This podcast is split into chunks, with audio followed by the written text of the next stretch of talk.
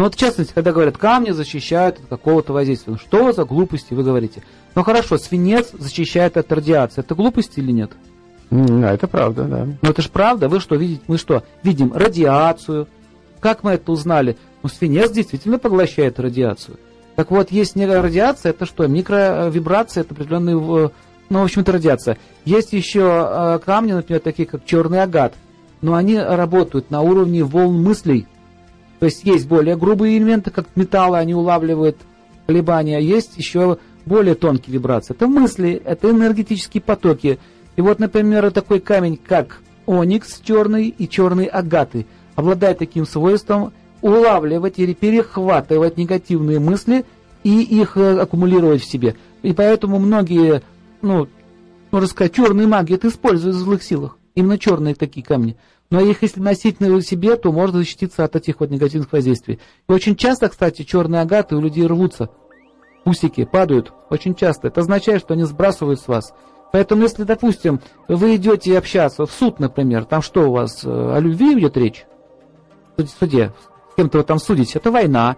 Вы идете, допустим, выяснять отношения, или какие-то там, ну, более жесткие разговоры начинаются, вот, или какая-то соседка на вас постоянно кричит, плохо думает, то рекомендуется одевать вот такие черные агаты. А есть еще специальные такие ловушки, а, они делаются в определенных пропорциях, ставятся в определенной геометрической форме, которая улавливает не только еще мысли, улавливает еще и конкретные потоки. В общем, это все целая наука. Или, например, пространство может гармонизировать с помощью изумрудов.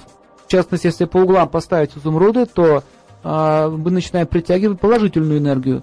А если там поставить гематиты, будет притягивать отрицательную энергию. Так или иначе, камни, они работают на основании, ну, на, на тонком уровне. А есть такие, которые, например, действуют на уровне волн. Это, например, э, сердолики. Так вот, сердолики в нагретом виде могут рассасывать опухоли. И уже целый институт в России был. И сейчас там это все работает. Уже э, официально это признано. Что оказывается в малых, э, ну, что в сердолик в нагретом виде начинает и, выпускать определенные дозы излучений. Причем эти излучения вибрируют э, в том режиме, как, как работает здоровый организм. То есть, понимаете, это литотерапия, древняя наука.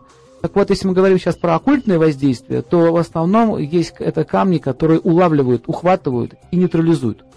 Угу. Есть списки, какие камни что делают.